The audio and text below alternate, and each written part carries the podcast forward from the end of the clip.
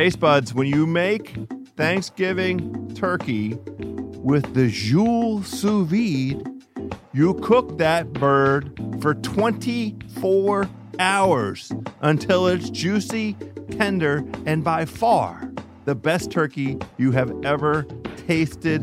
Cooking with Joule lets you choose your perfect doneness, so it is better than a normal recipe. With Joule, there is zero guesswork.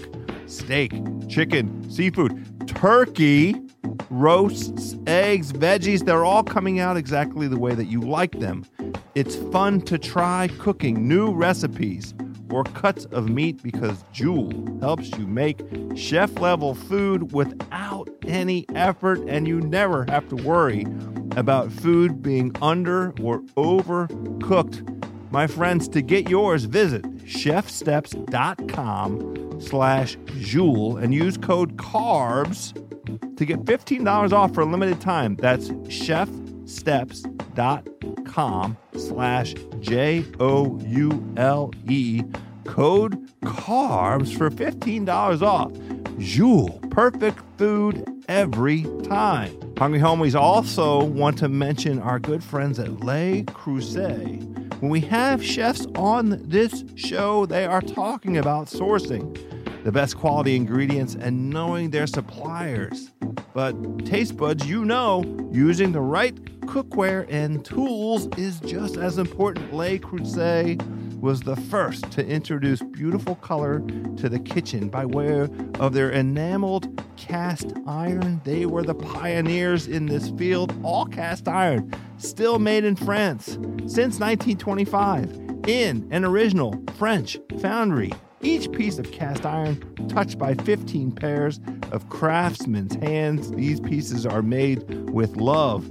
Original heirloom cookware backed by a lifetime warranty. The Dutch oven is in full effect here on the East Coast, my hungry homies. The weather has turned, the leaves have changed, and we're making beautiful stews, beautiful chicken curry, beautiful chili. It is time to get out your Dutch oven, Le Creuset. It's time to put it out onto the kitchen counter. Get the ingredients in there, get it in the oven, put it on the stove top. You can get free shipping right now. LeCreuset.com slash carbs with promo code carbs. That's L E C R E U S E T dot com slash carbs with promo code carbs. Hey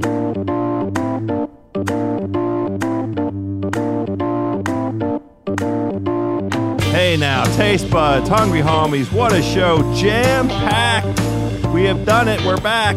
Welcome to House of Carbs, part of the Ringer Podcast Network. My hungry homies, this is the food podcast for the hungry homies, by the hungry homies. I am your perpetually hungry host, Joe House.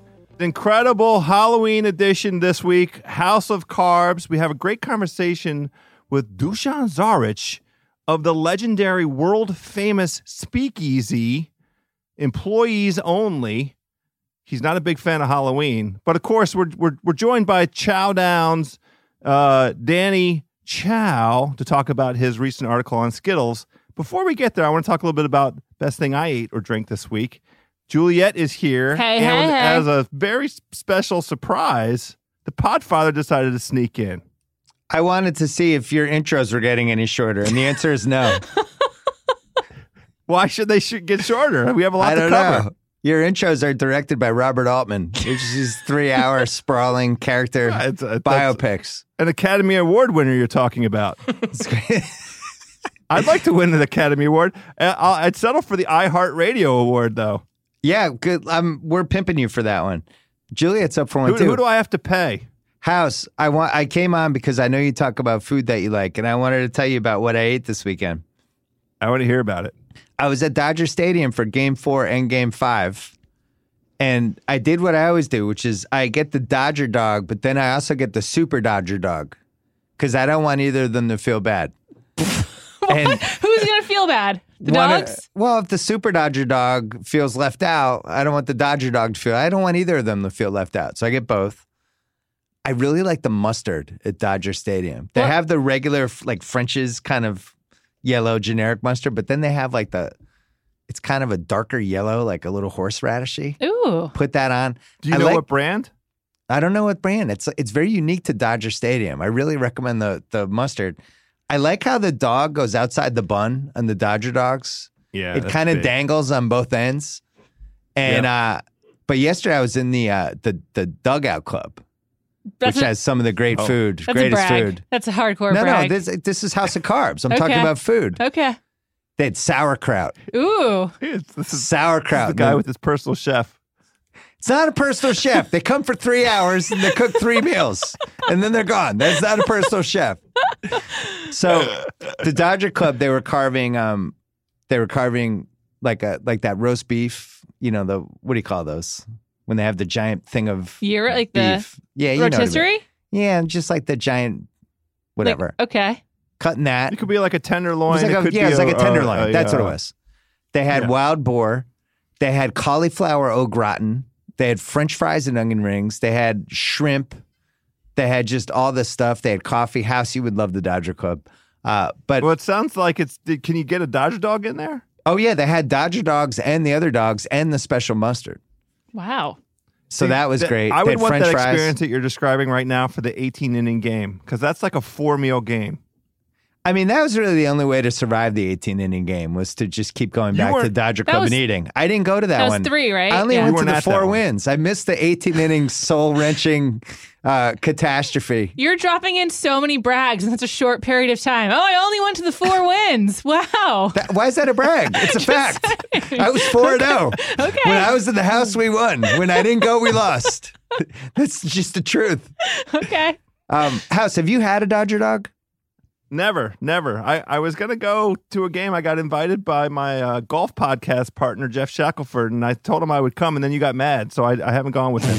Oh yeah, because well, yeah, I had you for two and a half days. I had you. I had a bunch of things scheduled for you. Juliet, have you had a Dodger dog? I have not. Do you like hot dogs? I love them.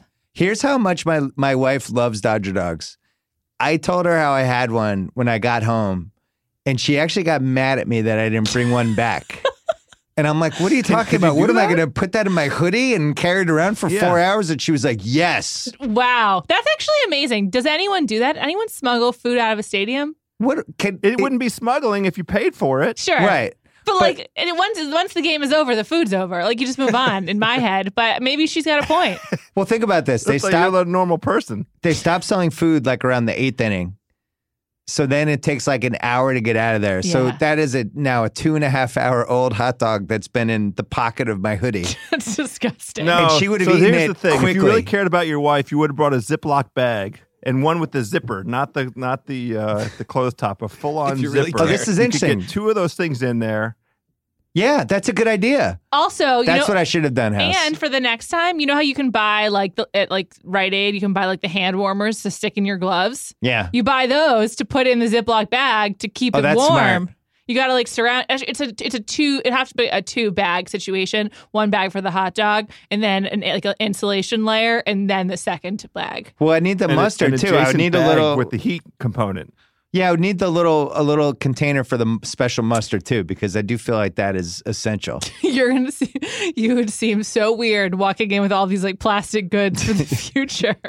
Here's a, in my other they were in your in your pocket, it's fine. And walking out with a bag full of hot dogs, everybody's going to be trying to snatch them out of your hands. Particularly Yeah, Dodger true. Stadium, it's so hard to get out. It, like, yeah, you need you need food to sustain the exit. I, that's at least part. My least favorite part of going to Dodger Stadium is getting out. sucks. Does that smell stay in my car though? And if it does, is that a good thing or a bad thing? Um, definitely stays in your car for like two days. Yeah, I'm gonna go with good thing. good thing. Remember I'd your be four more worried wins. about the hoodie. You might not be able to wear that hoodie again until you wash it. Well, I can tell you when Quavo and his uh and his friends came to my office, Are you joking? that smell stayed in my office for two days. It was a different smell. it was it was a pleasant smell. It was a smell Uh-huh. that made me happy and mellow. But it was, it, was a it was smell. organic. It was an organic was a smell that made me very uh very made me feel Smell good. like Mother Earth. yeah, it did. It smelled like Mother Earth. we have a lot of organic legal products in California, so I, I bet So- they had Ziploc bags. So, house, I felt bad about my my wife and the hot dog thing. The next day, we ordered food from Factor Deli because Zoe and I had to drive an hour and a half for the soccer game. My wife was at Ben's baseball game. I ordered a bunch of deli food, and I ordered her a hot dog. Wow. So I feel like that, was, kind. nice, That's right? thoughtful. How was a delivery hot dog? I mean, it, delicious. What, what's the question? Well, what's the bun like? Does it get soggy? Is Well, it they- cold? You just have to give up the bun. Okay. You know the bun is never going to be where you want it to be, but it's more like a hot dog than a bun situation. I don't. House wouldn't like how I ate a hot dog because I try not to eat that much of the bread. Oh no. What? I- You're right. no. I, would I keep like the it. bread in the middle, and I and I, I kind of pull out. You go from either side. I hold. I Does that use the bread eat as the like a finger thing? holder. No, I, I I end up eating a little of the bread, but Oh, not so, that much. so it's more like it- instead of like a cardboard holder for the hot dog, it's, like the bread The is that. bread. Interesting. I care about the hot dog. Yeah, you're a meat I'm, meat I'm, guy. I'm afraid I'm, I'm going to get mad. When you order a hot dog, Yeah. Yeah. when you're done, yeah. what's left? In the is there is, is it an empty wrapper or is there anything else there? Pulled off pieces of bread You from son both of a bitch. sides. I can't believe you call yourself an American. I have one more You- question you- for you guys about baseball. Go ahead. Why is it so much fun to eat peanuts only at a baseball game? Is it because you can just throw the shells on the ground? Absolutely. That's it, right? Absolutely. It's 100% of it? the, Unequivocally, yes. the littering aspect is a huge emotional It's littering. part. It's yeah. food littering. It's great. House, what are the top five food littering foods? Peanuts is one. What's two? Sunflower seeds, Oh, sunflower seeds. obviously. That's a That's huge litter one. Food. I, I like that a lot. Uh, I don't know what else. uh, Everything in that like phylum, right? Everything seed related. I don't know what else is out there. Pumpkin seeds, sunflower seeds, pistachios. Pistachios would be terrific. I love Pistachios throwing those good. shells wherever they go. Maybe your listeners can recommend some some some of the best food littering food. you know it's a really satisfying litter, which you should never do? Yeah. When you hate a movie, just like leaving your popcorn, like letting someone kick it over. You're just like, whatever, I'm out of here. you pick this up. but don't ever do That's a that. pretty it's so rude. Don't, yeah, that is don't rude. do It's a it. bit- that is rude. It's a rude food litter, but it's very satisfying. yeah. You're just like shaking And I the guess experience Bill off. Simmons, you just throw your hot dog bun on the ground. You, No, I wrap it and then I put it on the ground. Peanuts, though, uh, my son and I devoured these peanuts on Saturday, and then I went with Connor yesterday, and he got peanuts, and I ended up eating half of them. I just really enjoy peanuts. I like, and I like seeing the pile of my finished peanut shells on the Yeah, it's like an bottom of my feet. accomplishment. Yeah, It's like it's, a trophy. It's very satisfying. It's good. Eating them outdoors too. House, what is what's the food that you're most excited about that you ate this week? As I interrupt this segment, Um, I bought 17 bags of chocolate candies uh, with the idea of giving out two bags of chocolate candies and 15 sitting in my attic while I run upstairs for, for you know, this is going to last me through the holidays. I'm only putting out enough candy for like the first half hour, and I'm going to eat all this delicious Halloween candy. I overbought the 100 uh, gram bar, obviously on purpose. yeah. Uh, that's a Wait, what? You two are like jonesing for a 100 grand bar? Oh, then one of my favorites. oh, that's weird. Top. What, what's weird about it? I haven't heard anyone talk about 100 oh my grand in a while. it's so good. Okay. We, we you know we you heard me talk about it when we did this podcast One a year year ago. ago, Yes, Juliet. It was one my year ago. number She one of my blocked it out of top head. three of all Halloween candies. It's a great It's one. Only you two. That's why you're friends. It's, It's a generational thing. It's beautiful. Uh, What's McCall and hundred grand? the 100 grand is to you two as Boston is to Ben and Matt. We like chocolate and caramel together. okay. I like a Milky Way. Do you like a Milky Way? Rolos. Eh. Rolos, I like. Uh, M&M now has caramel M&Ms, which my wife bought all the Solomon candy, and she bought the M&M bag, and I just strategically took all the caramel M&Ms out. You guys are into the pre-dentistry candies. All the stuff that's really bad for your teeth. Oh, th- Those are bad for you. Aren't, isn't it bad just to have M and M's? Like at that point, why can't I just keep going? I like all the theories that chocolate might not be that bad for you. Like, oh, it's good for your skin. Or like, oh, it's natural. Whatever. My wife does that thing with dark chocolate. Yes. she's like, no, dark chocolate's good for you. I was like, it can't be good for you. I can't imagine dark chocolate's actually good. It's, like, it's less healthy. bad. It's less bad. less bad bad. is a better word. It's very satisfying. I love dark chocolate. As I've gotten older, beets and dark chocolate not together, but I like both of those things. House, where do you stand on au gratin? Because I was thinking about it on Dodger Stadium. I'm trying to think of situations that I'm not happy that the word au gratin is in my life. Is that they have it Like- only Stadium? the only um, It was place like where the I think cauliflower that might gratin. be the case would be like tuna. Oh Right. yeah, That's disgusting. I would still Like- eat it. Eh. Everywhere else, though, Wait, cauliflower au gratin. That's like a trendy thing, and that's because like oh, it's delicious. it's yeah, it's because like it's like low less carbs. Is that what it is? If you It's do just cal- cheesy cauliflower. It's, yeah, but it uh, is less carbs than cheesy potatoes. Au gratin is Okay, great. carbs in itself, though, right? Each, I mean, the cheese it's like fat and and it's like yeah, it's mostly fat, but the but the potatoes are like really heavy. Dodger Stadium, they put the calories next to Oh, the food. no. I think it's a mistake. Oh, horrible! It was At because the they had, a, baseball stadium, they do that. It's Yeah. LA, of Yeah. course they do. they had a place called Chi- Oh, right. Great point. I They had a always place forget called, how uh, weird. Chicken Tots. So it's like basically chicken nuggets and all these different tater tots. One of the tater Sounds tots, yeah, you like it. One of the tater Yeah. tots, you can get chili and cheese on it. And they had naked tater tots, and it was like 900, 900 calories. The chili cheese tater tots, they just had a picture of a 400 pound dead guy lying on his back Oh my god, instead of the calories. It was just like, here's your destiny. here's No, your future. it was like 1600 calories. I was like, wow, if you're I'm getting in. that, yeah, That's Lock like me at in. um Cheesecake Factory. If you order the nachos, it's twenty six hundred calories. 2600. Yes. yes. We should do a, a The- Cheesecake Tra- Factory trip. Actually, I love Cheesecake Oh. Factory. I am so in for that. I've had. I I will will posit that I've had nine tenths of the Cheesecake Factory menu, including all of the cheesecakes that are available over the course All of the my life. cheesecakes? Uh, nearly every every dessert offering they have. Never sleep on the carrot cake. Unbelievable carrot It cake is- at the Cheesecake Factory. It's really good. You know, um, I had an impromptu Rosh Hashanah dinner with a few friends this year, and the host, that my friend Michael, for dessert, he just went and got like a sampling of Cheesecake Factories and Ah, the that's carrot brilliant. cake, and it was amazing. he That's did brilliant. a great job. I like that you had an impromptu job. Rosh Hashanah dinner. Like it snuck up on you this year. Everyone's plans fell through, so we had to improvise, and he improvised really well. It sounds like the worst episode of Sex and the City from 2002. the impromptu Rosh Hashanah dinner. I've been rewatching that show. I haven't told you. I'll tell you about it offline. All right, tell me about it offline. Yeah. Should we get to this houses? seems like the right segue Yeah. to, to our guests at the Speakeasy. Perfect. Great. I had a blast. All right, my thanks as always to the Podfather himself and Juliet. We covered a lot of territory on best thing I ate this week. Now let's get in that belly with Dusan Zaric of Employees Only.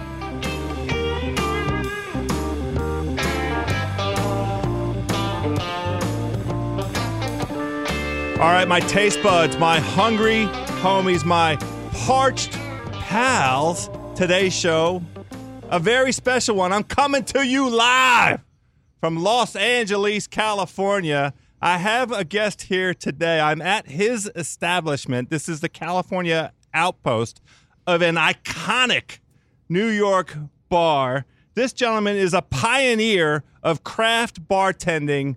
If you want to check out a list that talks about the world's best 50 bars, this dude is on it. His bar is on it. If you want to check out a list that talks about the world's top bartenders, this dude is on it. My guest today, Dusan Zaric of Employees Only. Welcome to House of Carbs. I love it. My dude, here we are. Hi. Hi. So, uh, this is my first time at any employees only. I've never had the pleasure of, of you know, the, the iconic venue up in New York, but this is a beautiful setting. We're sitting outdoors here. There, you may hear some background noise. Dusan tells me the background noise you may or may not hear.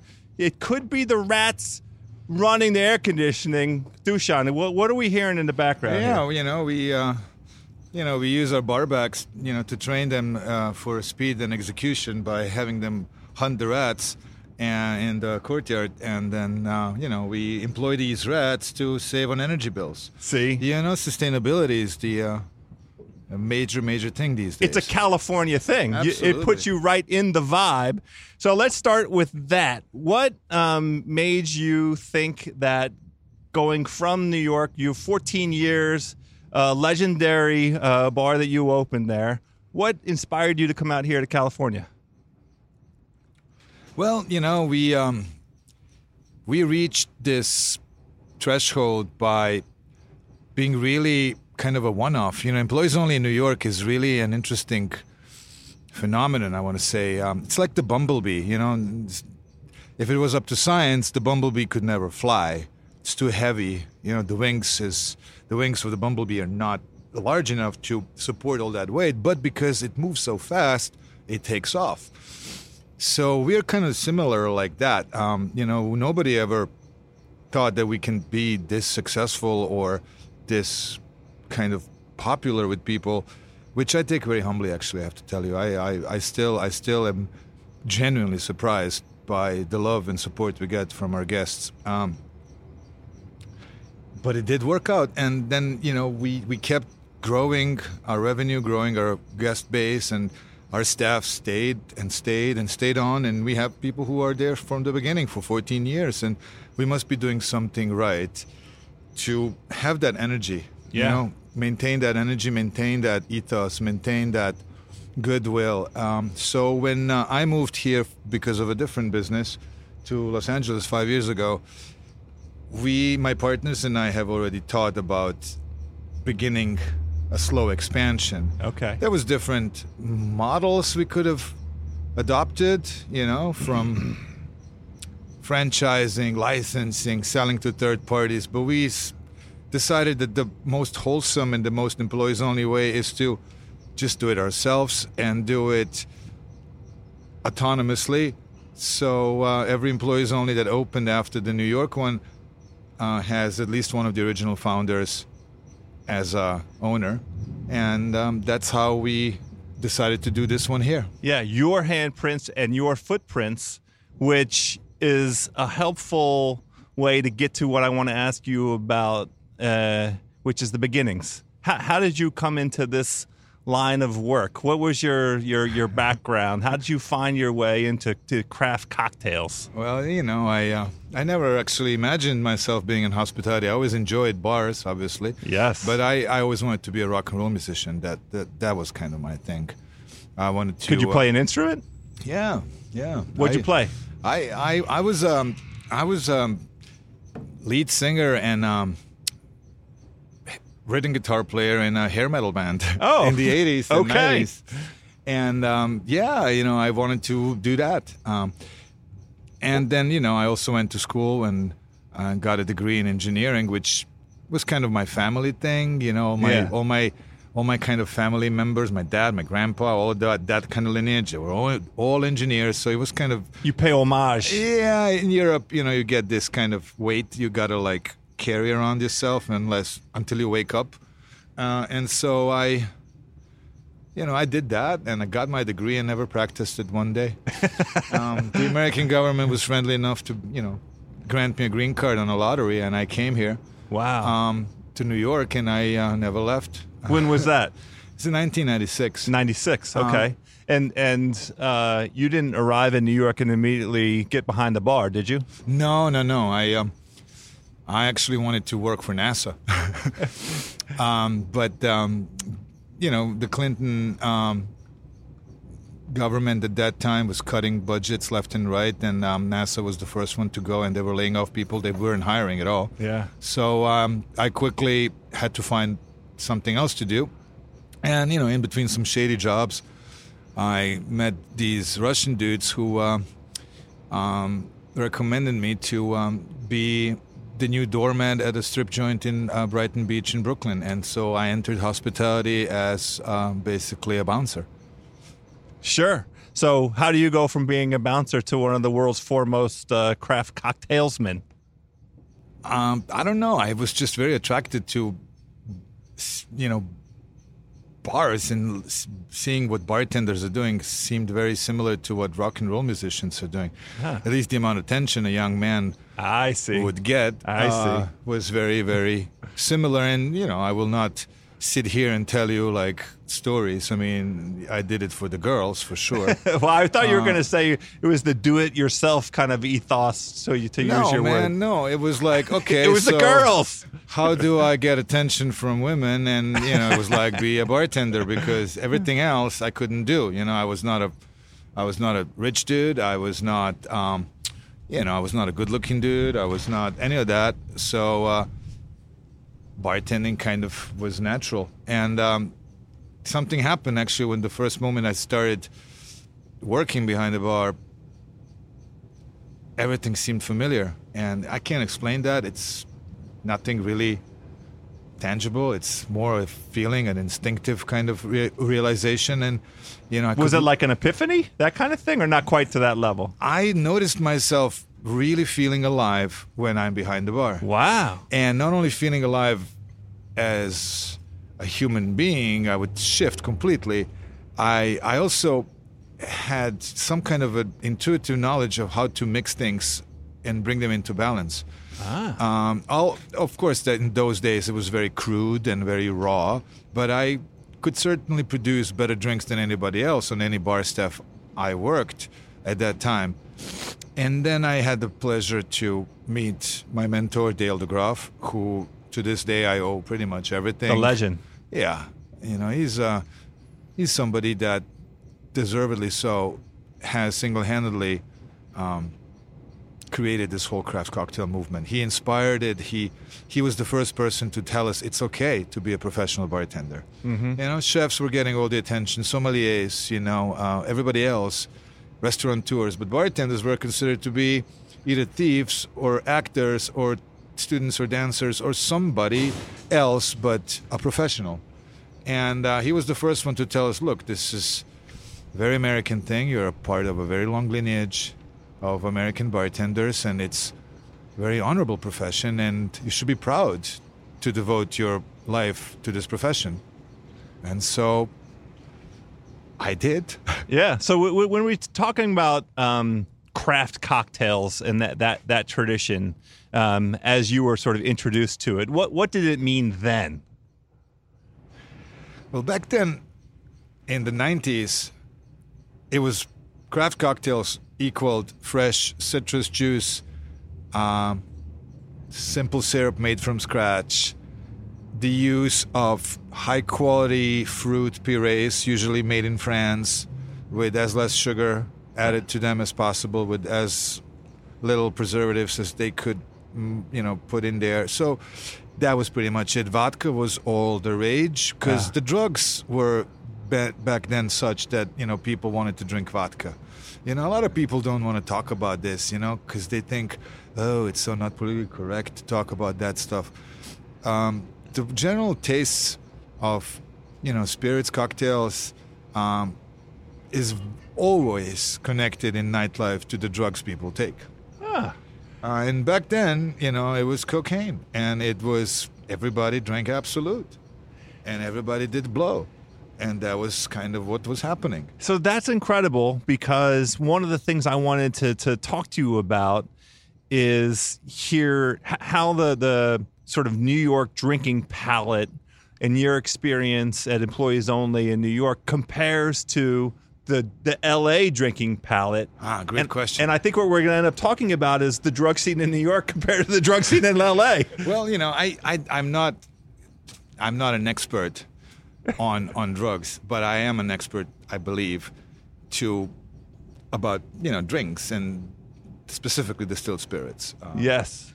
and my career has taken me through various places and i have learned how to make my own spirits and worked with the asics company as a co-founder to create a beautiful uh, portfolio of spirits that are designed to you know make better drinks because that's what was needed and is needed but um, the drinking is different in los angeles than it is in New York.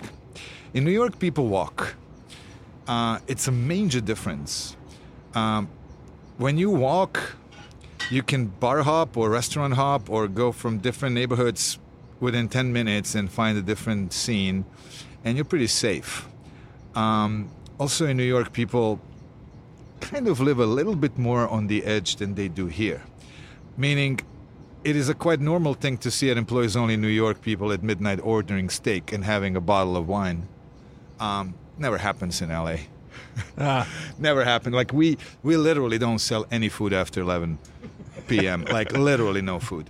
Um, so there is a difference of lifestyle. There's a difference of air. There's a difference of light. There's a difference of ambience. The general energy of the city. There's a lot of Prius drivers here. You know, you gotta be very careful when you're on the road. Um, it's I, that sure. yeah, Well- it's it's it's it's it's a different place. So people here drink mostly uh, tequila, Uh huh. Oh wow. Uh, they drink vodka as well. Okay. Um, gin here and there, you know, it's happening as well. Mezcal for sure. Ah. But then, you know, we don't see a lot of uh, um, whiskey sales, for example, or, you know, brandy or um, rum for that matter. Okay. You know, it's, none of the brown liquors.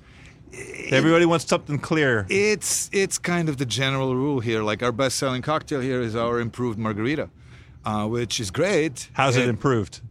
Oh, well, you know, see, I'm an M&M guy, right? Okay. You know, do do, do you The like rapper M&Ms? Eminem or M&M's the candy? Huh, no, man. Margaritas and marijuanas. Ah, of course, of course. All right, so margaritas. Oh, my, such a square. House Yeah. of Carbs is so square. see, so you know, I I always loved margarita because I thought it's such a great cocktail. Actually, the only cocktail I would gastronomically uh, and proudly, you know, pair with food. Yes. Um, other cocktails don't necessarily, really, in my opinion, work well with main courses. But margarita has this ability, right? So I was always playing with the recipe. You know, there's a classic recipe, the Daisy, right? And there's the classic recipe, there's Tommy's. But I wanted something a little bit more gastronomically evolved. So I use uh, tequila cabeza, uh, my tequila that, that, that I helped develop because of that cocktail. and, you know, we use um, a combination of agave um, nectar, not syrup, um, and Cointreau as a sweetener and uh, accentuating flavor. And then we use orange blossom water, salt in the drink. Um, we use orange bitters and then three types of citrus. Lime, obviously, as a major citrus, and then um, accentuating that with gra- fresh grapefruit and lemon juice. So this drink actually becomes quite powerful, full body, really delicious. Uh, it's not just your, you know, yeah, I'm sold. I, Yeah. I I wish I was having one right now. well, we can arrange for that. yeah, that. we can arrange for that. You you just went through a bunch of um, ingredients for the improved margarita. I want to know about your experience here in LA, the accessibility of you know um, fruit and vegetables year round that are vastly different from what's available in New York. Absolutely. How, yeah. how are you? How's that sparked your sort of creativity and your creative Oh, I love it. Yeah. Oh, I do love it. And Like- and and what have you found? Uh, I mean, what is there any particular uh, fruit or uh, combination that, that you've really taken to? I mean, look, we we have our menus dictated mostly by kind of our classic influence, right? Y- yes. We do go off and create contemporary cocktails that feature unusually, you know, un, unusual ingredients that you would not not necessarily find, but um, here. It's just cheaper, right, and available all year round. Not, you know, that's not to say that we cannot find these things in New York. Yes, but you're going to pay a premium if if they're not in season. Here, you know, fruits, vegetables are pretty much always in season, right? Because it it gets harder to find really interesting stuff like quinces, Right. um, or you know, champagne grapes or stuff like that. But you know, we are doing our best. yeah. Um, we're sitting here outside of employees only in Los Angeles, California, the the first West Coast outpost of employees only. Um, I know you're also heavily involved in another adventure at Hotel Figueroa. What's going on there?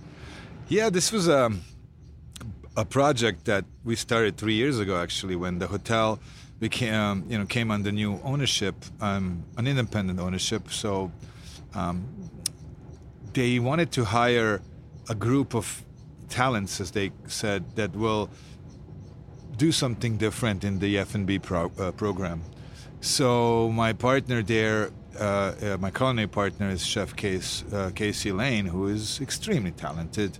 His food is just really, really, really soulful, really good, really balanced. He cooks the way I make drinks, so I, I was immediately having a man crush on him.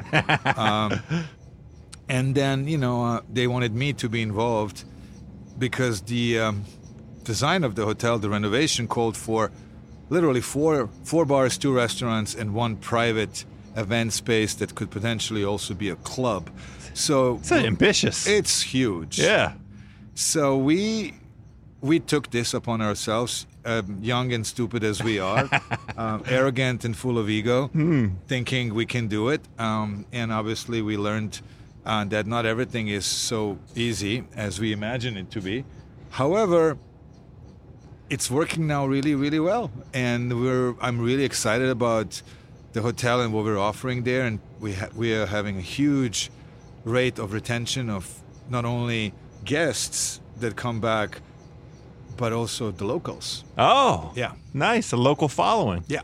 And how does like the the drink menu at a place like Figueroa compare to what you're you're trying to do here at Employees Only? Yeah, well, uh, see, I um, I come from an old world kind of uh, attitude Okay. towards towards gastronomy and dining in general. yes. For me, if you just drink without eating uh, and getting high without eating, you're missing the point. Actually, you're not really understanding how to really integrate your whole experience into something better and elevated. Yeah. Um, not to say there's anything wrong with just getting drunk.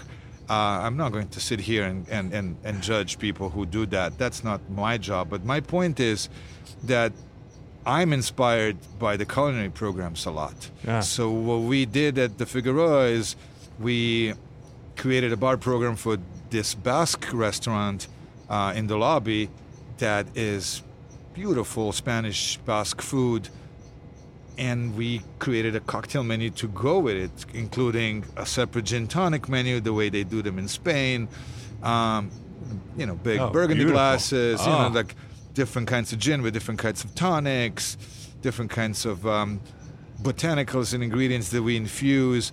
It's really fun Yeah. you know, and then we have um, kind of a contemporary, modern, beautiful, elevated tiki bar in the back of the um, back of the pool called the Ricks, which you know uh, people cringe when I say tiki, and I think undeservedly so.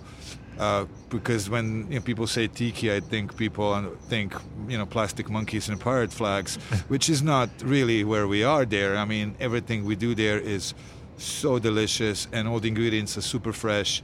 We use no artificial sweeteners or Yeah. you know anything like that. It's just really really fun to to to create a program like that.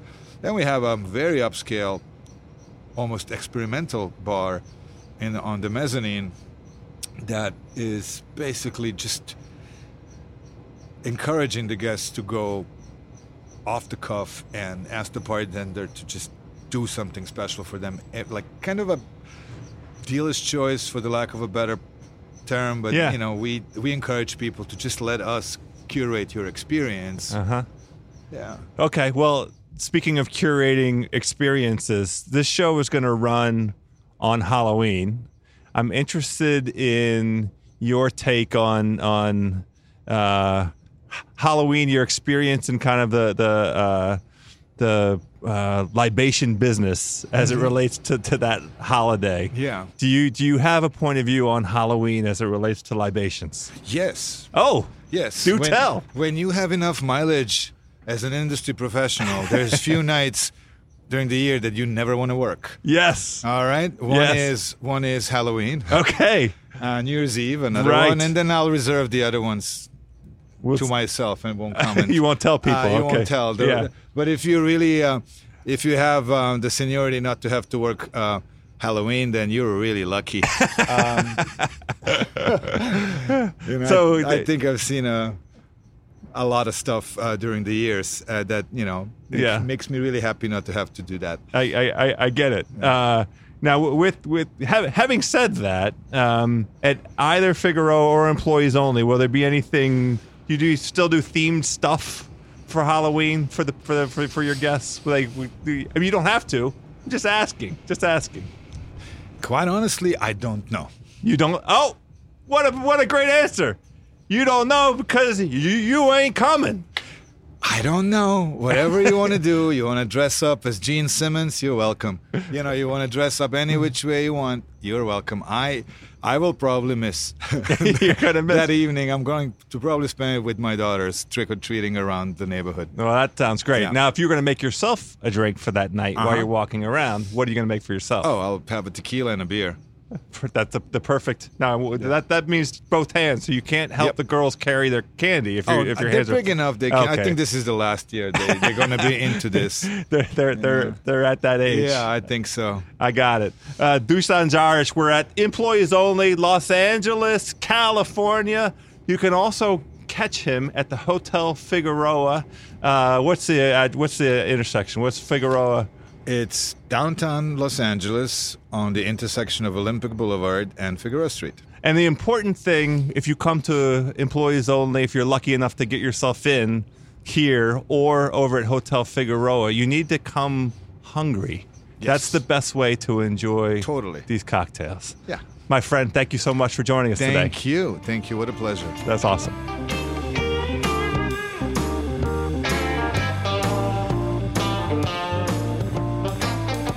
All right, my thanks to Dusan Zaric. An incredible conversation and even better drink. I can tell you without hesitation or reservation, my taste buds.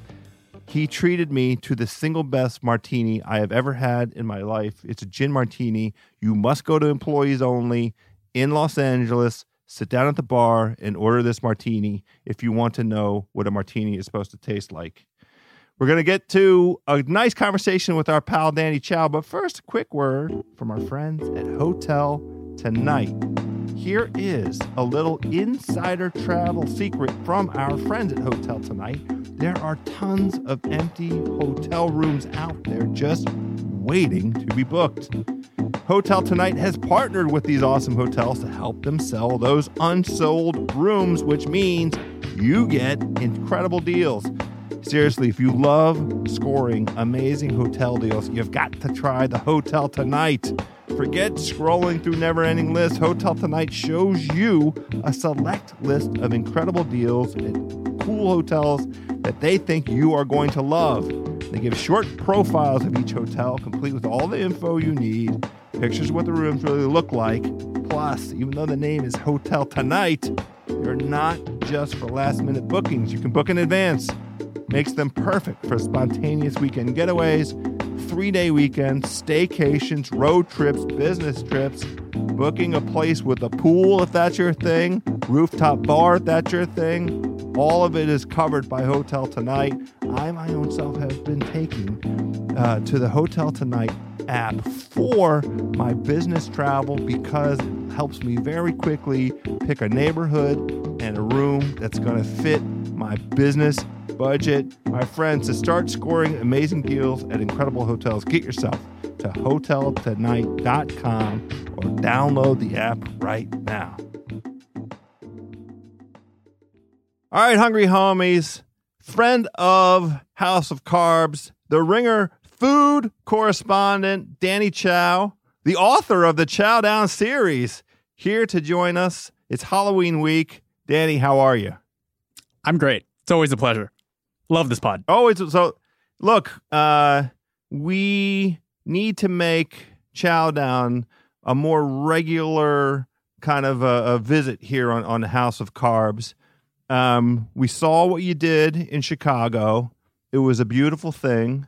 Um, I'm gonna we're gonna we have an important topic today. You wrote about Skittles earlier this month, and we're gonna tackle that. I did. But I can't let let let this conversation go without hearing a little bit about Chicago. What was the single best thing that you ate while you were in Chicago? okay, so the the one thing that I like ever since I got back to LA, I couldn't stop talking about uh this basically this Puerto Rican sandwich concoction called a jibarito, uh, which is essentially like if you've had uh, a torta, it's essentially that. So it's a sandwich with, you know, lettuce, tomato, your meat of your choice, except the bun isn't bread, it's two deep fried pieces of plantain. Oh my gosh. Oh, it, it it was fantastic, and the the top, uh, I guess the top layer of the plantain, the the top bun, if you will, uh, is brushed with garlic oil, and it's just it was fantastic. I had mine at a place called Jibaritos y Más in Logan Square, um, in the Logan Square neighborhood of Chicago, and it was packed from So- you know the morning. Let me ask you a logistics question. I've had fried plantains many times and presented in, in, in a lot of different styles and, and manners, but always kind of, uh, you know, in a snack mode and fried to an extra crispy kind of doneness that doesn't seem like it would lend itself to be a, a, a kind of a sandwich vehicle. Right. Yeah, and I, I think a lot of you know the ways that are they're fried, you know, as tostones, um, they're meant to be this really dense, crisp crunch. Um, but with the jibarito, I, I mean, to be honest, like, does it hold together as well as a regular sandwich would? No, but I think that's part of the fun. Um, I see. it actually Does it break down? Like, does it crack when no, you take I, the first it, it actually does not. It it remains at least a little bit pliable, but there's still that really dense crunch. Um, I don't know. It, it was one of the real satisfying, like complete sensory experiences where you're like, oh, it's crunchy. There's there's a nice. I got mine with blood sausage instead of the typical like um you know roasted pork or whatever. So there was a nice little like density to the blood sausage. Everything was just it was magical. And the hot sauce that they yeah, had that's there a that's a amazing. flavor melder. I'm I'm glad that you talked about the multisensory experience because it's Halloween week, and you wrote an article recently about America's number one non-chocolate candy, and that is Skittles. And you use a word in the article that I'm going to butcher the pronunciation of, but it captures this multi-sensory idea and it's really sort of i think at the guts of, of the point you were making about the beautiful skittles. The word is synesthetic. Did i say it right? Yes, you did. Yeah, that's that's Oh, exactly it's a it. miracle. My parents uh, spent all that money for me to get a degree in english and i can actually pronounce a word uh, properly. I want to talk about your treatment of the skittles but before we begin with your treatment of it h- wha- i want your take on this why do you believe it is the case that in the American palate, Skittles is the number one non chocolate candy over Starbucks or Twizzlers? Starburst. Starburst. Yes. Starburst. What did I say? Starbucks. I'm leaving that in. I'm leaving that in. We can keep that in. Uh, Kyle, we don't have to edit that. I mean, it's exactly how, I mean, it's a perfect moment. I'm staring at Starbucks right now. um Yeah, Starburst. That's what I meant. Because the strawberry Starburst is delicious. yeah, I but although my favorite is personally the the cherry. Sure, sure. I get yeah, it. yeah. Um, that's a good question. I think part of it is just how easy the Skittles, how easy Skittles are to eat. I mean, you could pop a Yes. bunch in your mouth, kind of gnash at them, and suddenly, you know, you have a a, a whole nother you know handful in your hands. Whereas the Starburst is more of like a a slow burning experience. You kind of had you can chew on it if you want, but I, I think the pleasure in eating Starburst is more like kind of letting it melt over time. Yeah. And at most, you could do two at a time. That's really the max of what you want to do with Starburst, right? I don't think I've I've even ever done that. It, it just feels like too much. You've never taken a cherry Starburst and a, and a lemon Starburst and put them together? Okay, no, you're you're right. You're right. I have done that. Yeah. I have done that. yeah, it's it's I just it's have. it's too much. It's it's too much. Um, you know, overall flavor. Like there's just it takes way too long for you to kind of get over that first experience of of eating the the taffy or whatever. Whereas with the with I Skittles, agree. they just kind of you know go away. Yeah. And I mean, you know, the work that's involved and it's a big like mouthful uh, when you do Starburst. I don't want to get I don't want to gross anybody out, but when you're eating like that big a glob of of taffy, it, there's a lot of saliva. It's a big it's a big uh, showdown going on in there. Right. I, I remember like in middle school, like there was a whole thing like, oh, can you unwrap a Starburst with just your tongue? And I'm just like, well, yeah. I mean, all of us could, but like, that's just a lot of saliva going on the the waxy paper on the outside. I know. Why It's- would you do it? It's Well, just it was high a weird challenge. Yeah, yeah, a high school challenge. Exactly. It, it was. It would sounds like something we would try and make the freshmen do. I went to an all boys high school. There was no natural hazing thing.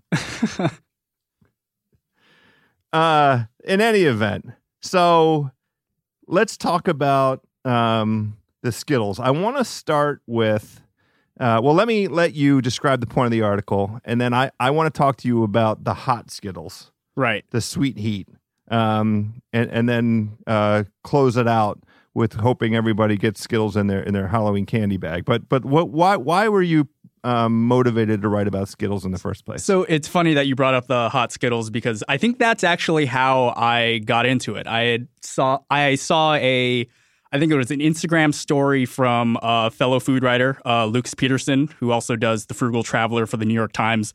Uh, he had put up an Instagram thing that showed hot Skittles, and I was like, I had never seen this before.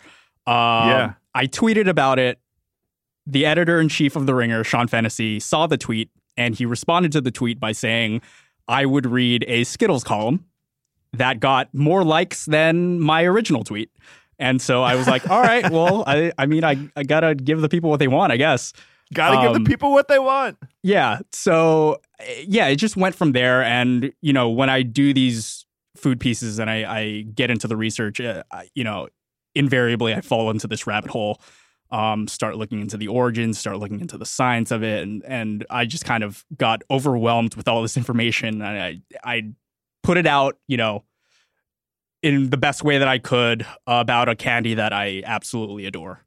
Um, Yeah, yeah, and and clearly you're not alone. America joins you in in that celebration. Yeah, there there's a interesting website called candystore.com that uh they went through the past 11 years of candy sales around Halloween and according to the data Skittles is the most popular Halloween candy of 2018. Exceeding chocolate items as well. I think so actually. That's an that's an well in in some respects the chocolate entries all consume each other in terms of, of garnishing of the the vote right they have to share the vote your your Milky Way is cutting into your Three Musketeers is is cheating your Snickers is taking a swipe from your 100 Grand bar Right. is taking a dump on your Hershey's I mean how can there be just one chocolate that stands all uh, above all I I've seen I know 538 attempted a scientific, uh, a, a mathematical. They, they did a regression analysis uh, and came up with some uh, Reese's at the top.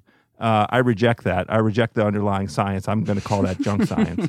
Um, but the, to to the point that you're making here, Skittles wins because it's its own standalone animal. It's not fighting with uh, other chocolates. I also feel like because you know you get that fun size little bag of Skittles, and each one comes with I don't know like five or six or seven Skittles, and they're all different flavors. You kind of get a full sort of variety of things, whereas a fun size Snickers is only going to taste like a Snickers. You know, like I always really loved when I got a, a bag of Skittles or you know sweet tarts or whatever because there were just a variety of flavors that you could get in a single package.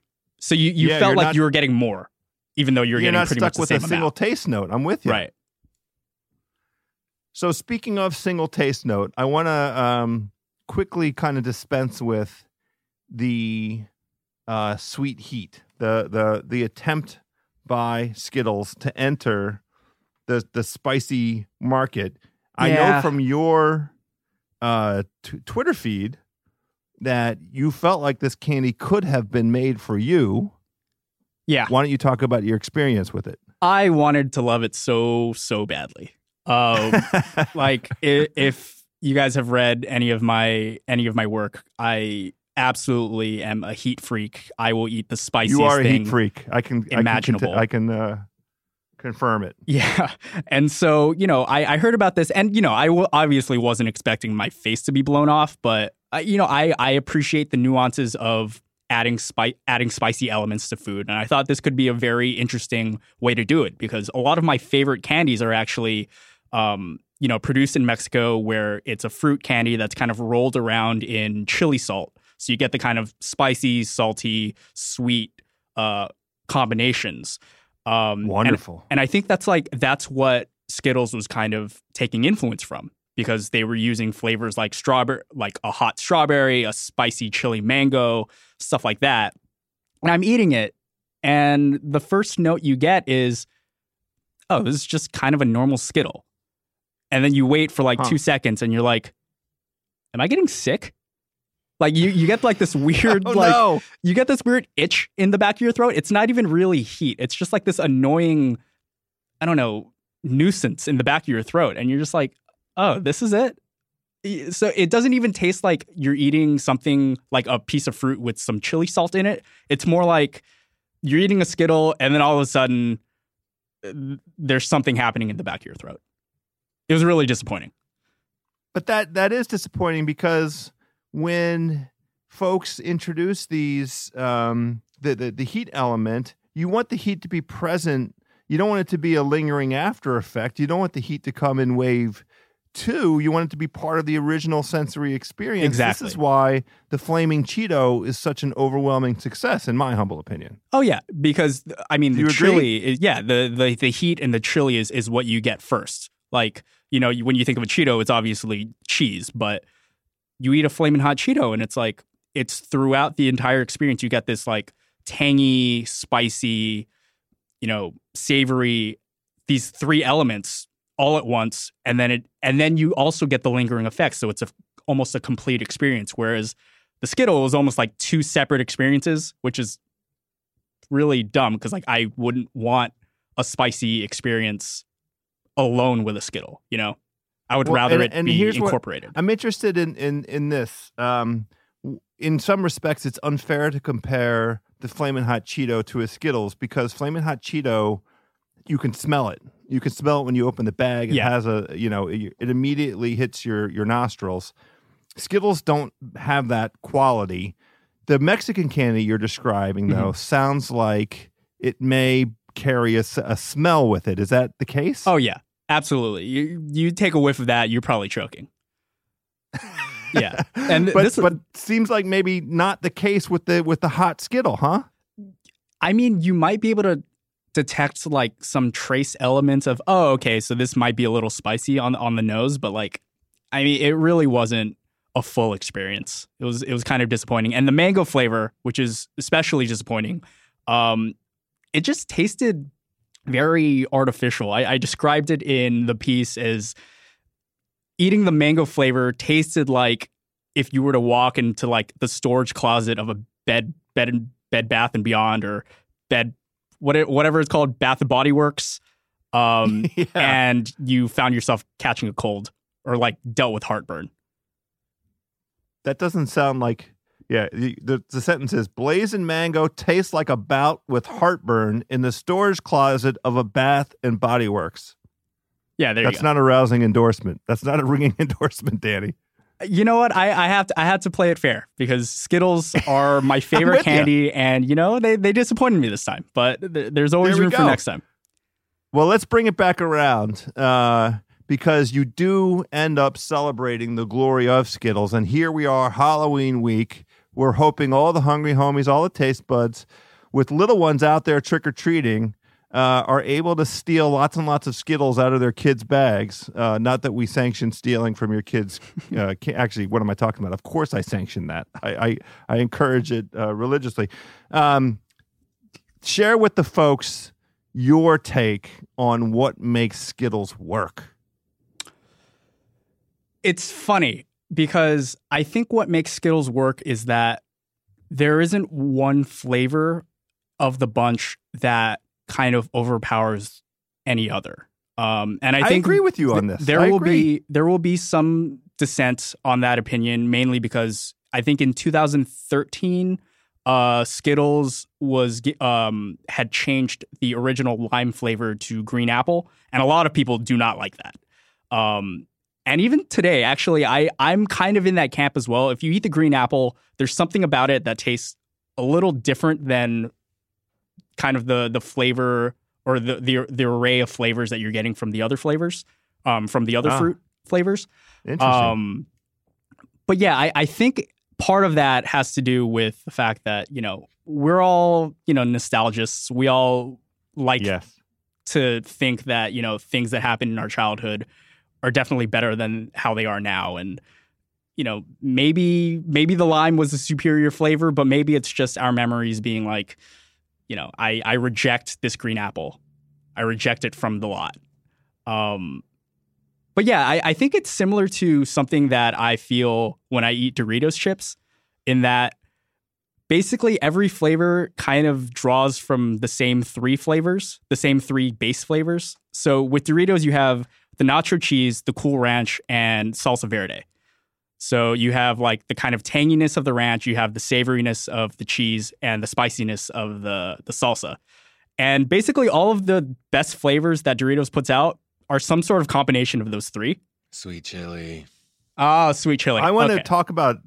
I, I don't know when this came out, but I was so pleasantly surprised to be in my local grocery store in in the last handful of weeks and Right. encounter a Doritos bag that I feel like I haven't seen in 40 years.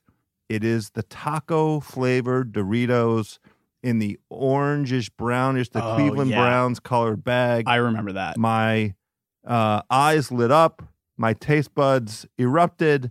I walked home with four bags of taco flavored Doritos. Was this recently? Recently, I, I'm I'm like in the last three weeks. I couldn't Oh, wow. believe it when I saw it on the shelf. Uh, yeah, I mean, like there are. You might cer- have to get to the bottom of it. There are I don't certain know. Have you seen them in L.A.? I I don't think I have, but I haven't. Oh, huh. I mean, it, well, it- it's now I'm, probably I'm going to put you in search of. Yeah. I'm in search of that. I'm in search of these limited edition hot chicken, Nashville hot chicken flavored Pringles. Apparently, Oh, that's being made. these. Yeah. So there, there are a lot of limited edition stuff that you know we should probably uh, ask the hungry homies to spot out for us. spot out and give us, you know, where we can find them and all of it for sure. Absolutely, positively. You used the word uh, nostalgic a little bit ago, which I think is a good segue into discussing uh, another recent article of yours where you um, give it's kind of a review, it's kind of a celebration, it's a treatment of a new Netflix uh, miniseries called Salt, Fat, Acid, Heat. Yep. By Samin Nosrat. Is- Did I say her name right? Yep. Okay, good. I mean, it's a miracle. um, talk a little bit about your experience with with her show and what, uh, you, in in your view, um, kind of distinguishes it. Yeah, so it's a really unique uh, way to go about food television. I thought it's a four part series, so it really doesn't take much of your time. You can probably binge it in a night if you wanted to. Uh, I don't think that was Samin's intention for it, but it's definitely doable. It's on Netflix, uh, and it's separated into four different episodes that kind of catalog four different um, elements uh, that make cooking that make that makes food good pretty much um, and in each episode you're basically learning how to cook without necessarily following along like you would with an Ina Garten or Julia Child or you know an Emeril. Like all, all of those cooking shows on the Food Network that's not necessarily her template. She's kind of showing off the elements of cooking through the eyes of you know people from from Italy, from Japan, from the Yucatan Peninsula in Mexico, and how they incorporate these elements of salt, fat, and acid uh, into their dishes. And it, it's almost like how I described it in the piece was it was very post Anthony Bourdain, in that Mhm. you're basically allowing these cultures to present themselves as they are and in a way it kind of makes you know the the world feel a little bit smaller like oh i may not cook the same way as this mexican abuela making you know a, a, a soup with turkey uh, but i recognize the methods of cooking that she's using i recognize the reasonings uh, that she uses to explain why certain things belong in the dish. Um, and that way it's like, oh, well, cooking is very universal. And it's through these voices that she gives light to that we kind of, you know, see that we can all be good cooks no matter what background we come from, no matter, you know, what starting point we're at. I, I think that's a very beautiful thing to to try and convey. Well, one of the things that I love, uh, I haven't seen every one of each episode yet. I've been kind of in and out with it. But part of what I find so compelling about it is her unbridled, unvarnished experience as an eater. Right. She eats like we eat, Mhm. and and this is part of the thing that um, you know was was so alluring with Anthony Bourdain. But to see a woman in her position with what she's accomplished, basically, uh, you know this this five sense experience that we've talked about, synesthesia, synesthetic and and she really um, is lives it in in her experiencing of the food and the cultures that she's enjoying it in, um, in in just a manner that's so relatable. Do you, do you agree with that? Yeah, absolutely. And and there's uh so the the series is actually based on a cookbook that she wrote last year. Uh and in the intro, I believe she kind of gets into her almost origin story in terms of how she became a cook, how she became a teacher and a food writer. So she was up in Berkeley uh, attending university at Cal and up there in Berkeley is a legendary restaurant called Chez Panisse, uh, from chef Alice Waters, and it was one of the the first kind of farm to table type restaurants that really e- explored the the beauty of using seasonal ingredients and all of that. And she went with her then boyfriend. Uh, they were extremely poor, so they saved up a bunch just to go for this one meal. Um, and by the end of it, she gets served this chocolate souffle, and um, the waiter comes by and asks her, "Oh, how she likes it," and she's like, "Oh, it's great, but I feel like it would be much better with a glass of milk, just a glass of cold milk." And the waiter like looks at her stunned, and she's like, "Uh, well, that's not how we serve it. Really, it's not really French style, but we do have this dessert wine." But by the end of it, she ends up with this glass of milk. She also gets the dessert wine, and I think that kind of curiosity and that that willingness to look beyond like just you know what's accepted and and kind of following your own gut uh, is basically the the ethos of the show, and it shows you know her curiosity and her like I don't know if you want to call it naivete. It's like that's what kind of fuels her her quest for these flavors. Yeah, it, it, eminently relatable. Uh, Qu- Quest for Flavors. If you ever needed to change the name of Chow Down, I don't recommend that you do. That's not a bad. That's a that's got some appeal. Quest for Flavors. I like it. Two recent articles by Danny Chau, both available on the ringer.com. He writes about Samin Nosrat's new Netflix show, Salt, Fat, Acid, Heat. He also has a beautiful treatment on Skittles, which is very relevant for this week. Danny, what's coming next? Where are you headed? I am headed back to my desk to watch some basketball. I, I, to be honest, Well, I, tell the hungry homies what we always want to know what's going into your mouth and coming out of your pen. right. What what what what, what what's your next eating adventure? To be honest, I haven't I haven't really planned that out yet. I have a couple things on the back burner um, that I still have to report out. Don't think I have enough to really tease it out. Don't really know when they're going to be going up. I have a couple things, couple big food things in the works. It's just uh, nothing too imminent. Right now, we're just Well, kind of that's trying to survive the NBA season. right, and, and the holidays as well. Mhm. Uh, we'll look forward to those pieces. You'll come on in in the meantime. Uh, D- Danny Chau, our Ringer food correspondent, the author of Chow Down, the food series. Thanks for coming on. Absolutely. Thank you.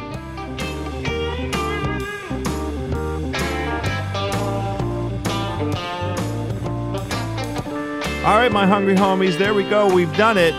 Quick shout out to Ringer Podcasts across the board. iHeartRadio is taking notice of all the outstanding work being done by our colleagues, both the Bill Simmons podcast and Cousin Sal's Against All Odds, going head to head in the sports category. Bachelor Party with our very own beloved Juliet Littman is up in the entertainment and TV category, and, and I have no idea how this happened.